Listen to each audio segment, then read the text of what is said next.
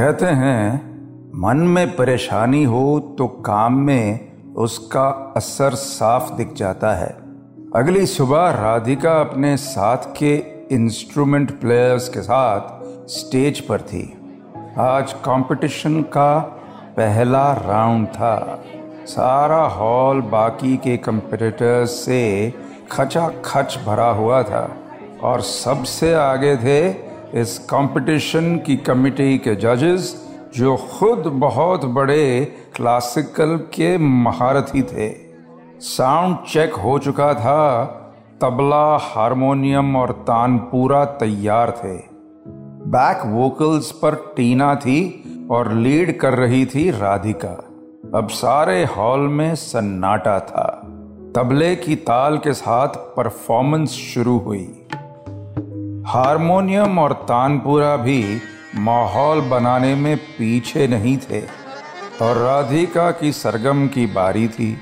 उसने गाने के लिए अपना मुँह खोला ही था कि लगा जैसे कोई नौसिखिया गा रहा हो।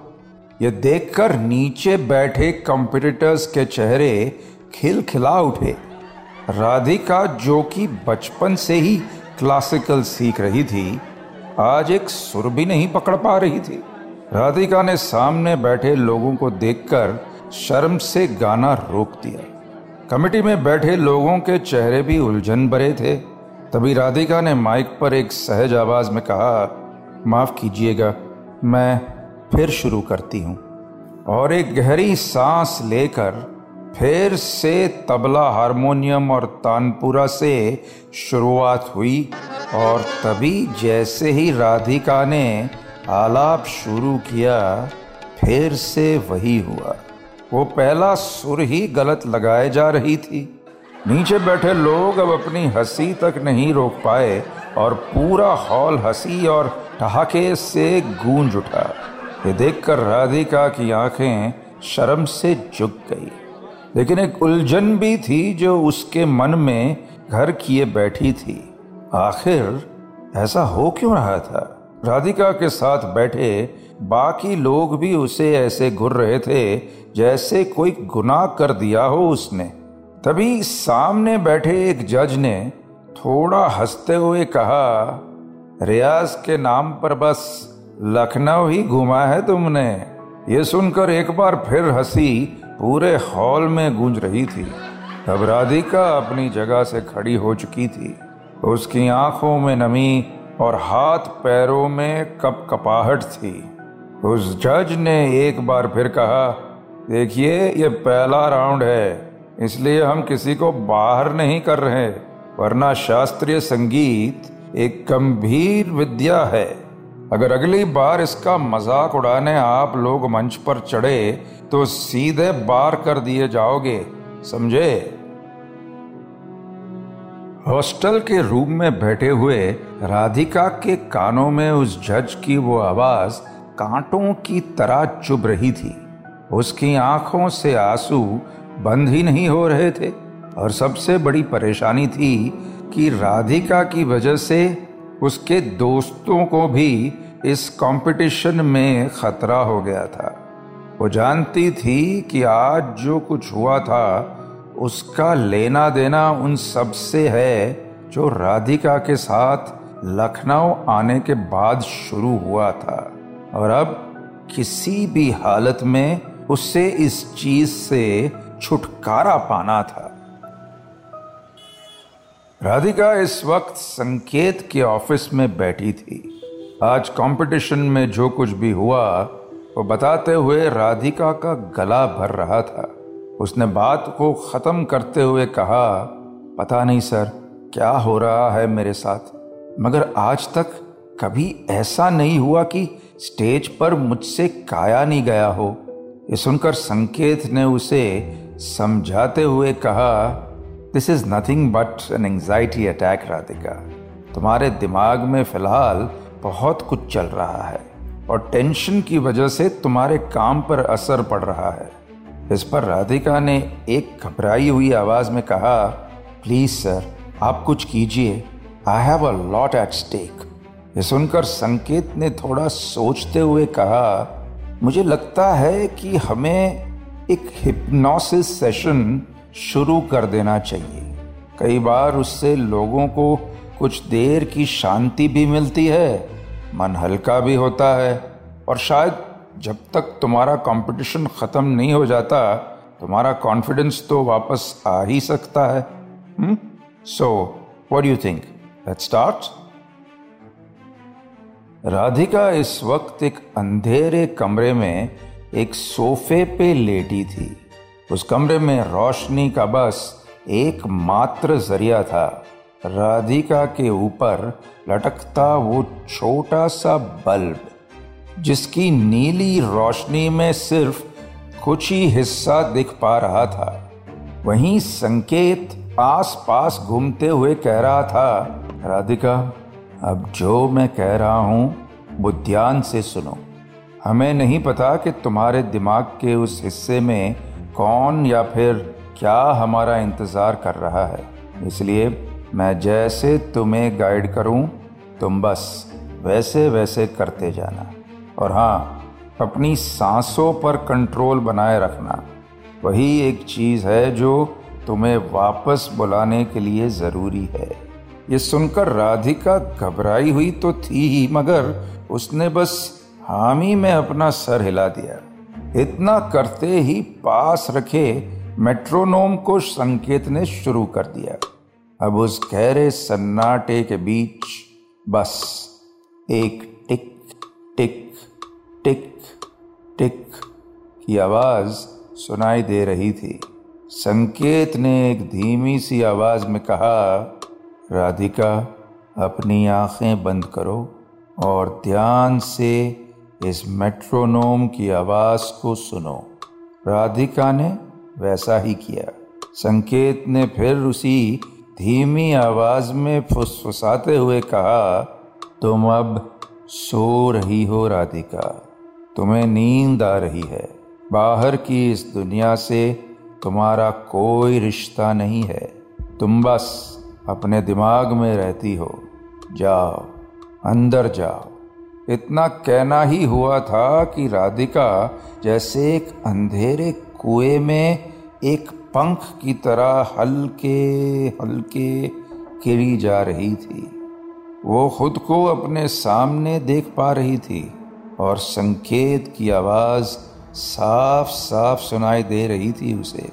कि तभी संकेत ने कहा, क्या दिख रहा है तुम्हें, राधिका?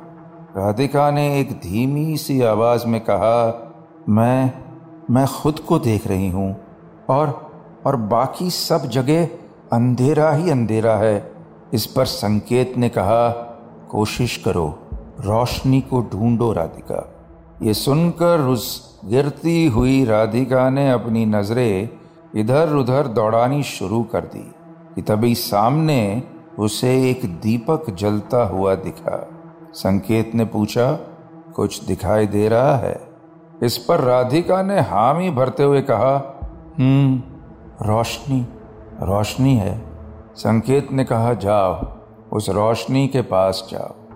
इतना कहना ही था कि राधिका हवा में उड़ती हुई उस रोशनी के करीब जाने लगी। आगे बढ़ते हुए वो रोशनी एक दरवाजे में बदल गई। जैसे ये सब उसका दिमाग खुद बना रहा था। संकेत ने फिर पूछा, कुछ मिला? राधिका ने कहा हाँ एक एक दरवाज़ा है। संकेत ने कहा, अंदर जाओ राधिका। राधिका ने धीमे से वो दरवाज़ा खोला ही था कि एक तेज रोशनी से उसकी आँखें चौंधिया गई और वो चलती हुई उस रोशनी के पार चली गई। आगे जाते ही राधिका एक गलियारे में चल रही थी। आस पास देखते हुए लग रहा था जैसे वो पहले आ चुकी है वहाँ, कि तभी एक छोटा सा बच्चा हाथ में गुड़िया लिए उसके पास से दौड़ता हुआ चला गया। वो बच्चा खिल खिला रहा था।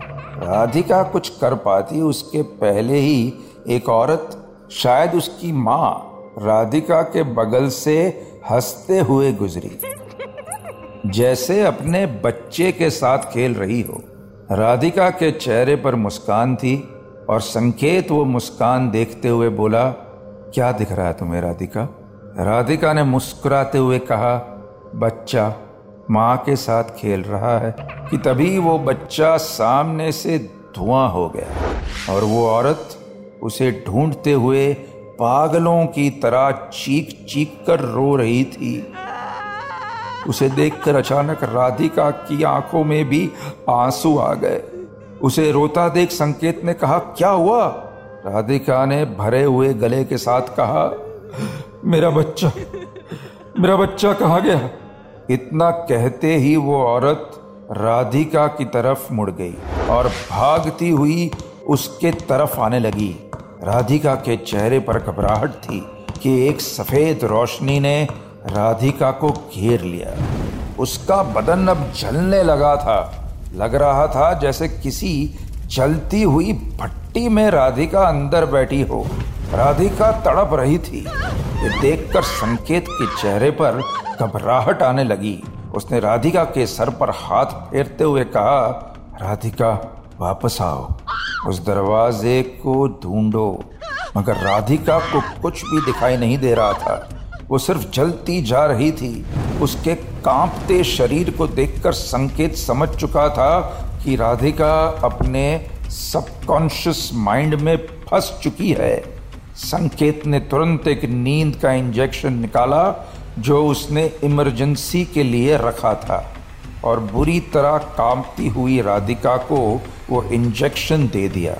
राधिका का शरीर अब ढीला पड़ने लगा, जैसे एक गहरी नींद उसका इंतज़ार कर रही हो। आँख खुली तो राधिका ने खुद को संकेत के कैबिन में पाया। उसने उठते ही अपने हाथ पैरों को देखा। उसके चेहरे पर उलझन अब भी डेरा जमाए थी। उसे ऐसा करता देख संकेत ने कहा, डोंट वरी, तुम्हें जो भी महसूस हो रहा था, वो बस तुम्हारे दिमाग ने क्रिएट किया था। ये सुनकर एक घबराई हुई आवाज़ में राधिका ने कहा, सर, ये ये वो सब क्या था? वो औरत, वो बच्चा? इस पर संकेत ने अपना चश्मा उतारते हुए कहा तुम्हारे साथ कुछ तो हुआ था, राधिका, जो अब भी तुम्हारी मेमोरीज में ज़िंदा है ये सुनकर राधिका ने नासमझी में सर हिला दिया संकेत ने थोड़ा सोचते हुए कहा, देखो, अभी मैं कुछ दवा नहीं करना चाहता, क्योंकि अभी मैं पूरी तरह श्योर नहीं हूँ कुछ सेशंस और करते हैं हुँ? हम्म? जब तक कि हमें तुम्हारे दिमाग का एक नक्शा नहीं मिल जाता ये सुनकर राधिका की उलझन और बड़ी ही थी, कम नहीं हुई। उसने उठते हुए झिझक के साथ पूछा, मैं मैं ठीक तो हो जाऊँगी ना? ये सुनकर संकेत एक पल को खामोश हो गया। उसने थोड़ा समझाते हुए कहा, देखो, मनोविज्ञान की यही परेशानी है कि बीमारी आँखों से नहीं दिखती। हर केस एक दूसरे से बहुत अलग होता है और उसे ठीक करने का तरीका भी। मैं तुम्हें झूठी तसल्ली नहीं देना चाहता। पहले मुझे ठीक से समझना होगा what we are dealing with here तब तक तुम थोड़ा आराम करने की कोशिश करो और अपने कंपटीशन पर ध्यान दो। ये सुनकर राधिका बस चुपचाप वहाँ से चली गई। इस वक्त राधिका अपने हॉस्टल रूम में बैठी थी।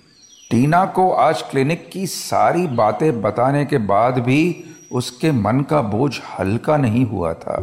और टीना को भी राधिका की परेशानी साफ़ दिखाई दे रही थी। उसने थोड़ा सोचते हुए कहा, तू अपनी मम्मी से क्यों बात नहीं करती इस बारे में?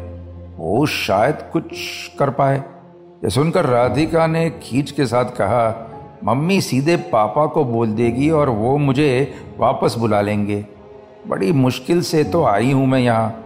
और तू भी, ये सुनकर टीना ने उसे समझाते हुए कहा, देख राधिका, आज कंपटीशन में जो हुआ, मैं उसके लिए तुझे ब्लेम नहीं कर रही हूँ, पर पर देख मम्मी पापा हमारी बात समझते हैं। शायद उनके साथ शेयर करने से तेरी टेंशन भी ख़त्म हो जाए। हो सकता है वो तेरे यहाँ रुकने के लिए भी मान जाए। ये सुनकर राधिका के मन में कोई तसल्ली नहीं हुई थी।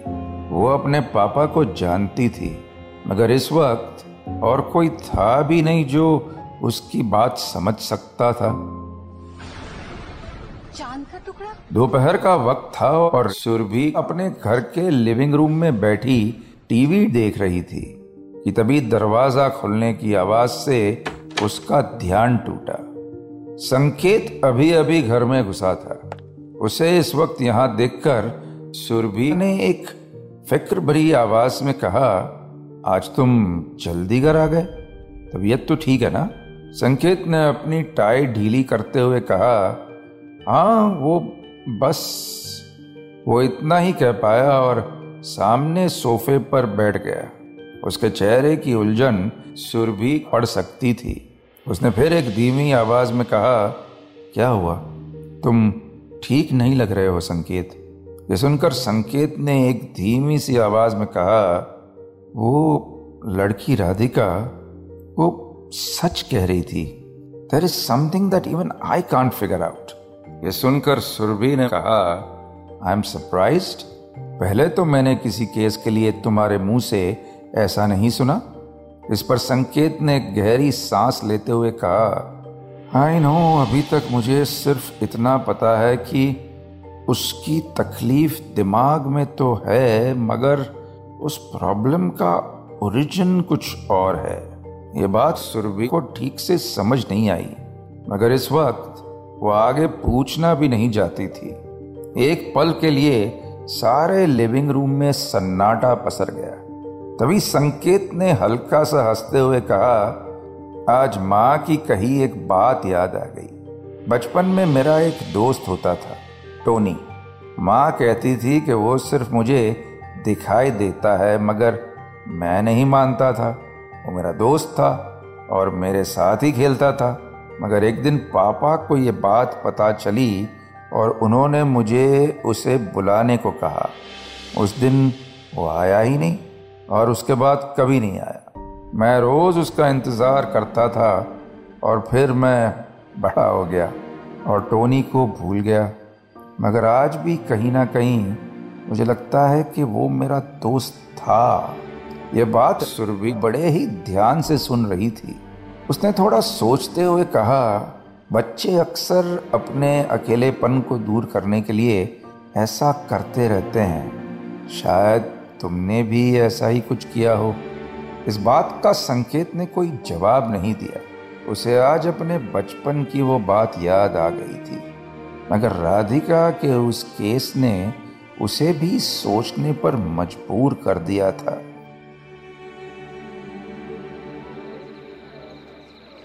रात हो चुकी थी।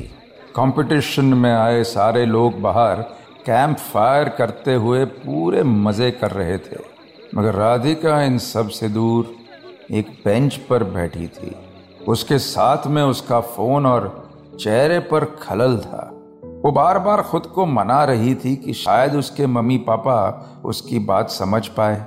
आखिरकार उसने अपनी मम्मी को फ़ोन लगा ही दिया। रिंग जा रही थी और राधिका के मन में घबराहट बढ़ती जा रही थी कि तभी फ़ोन उठा और दूसरी तरफ़ से आई आवाज़ ने राधिका की उम्मीद पर पानी फेर दिया। हाँ राधिका यह आवाज़ उसके पापा की थी मगर राधिका ने बड़ी मुश्किल से खुद को तैयार किया था। आज अपनी बात कहे बिना वो नहीं रह सकती थी। उसने झिझक के साथ कहा हेलो पापा आ, मैं वो कुछ कहना था ये सुनकर उसके पिता ने एक ठंडी सी आवाज़ में कहा, कहो, अब भी कुछ रह गया हो तो बोल दो। ये सुनकर राधिका सहम सी गई, मगर अब वो अपने कदम पीछे नहीं ले सकती थी। उसने गहरी सांस ली और अब तक की हुई सारी घटना एक बार में अपने पिता को बता दी।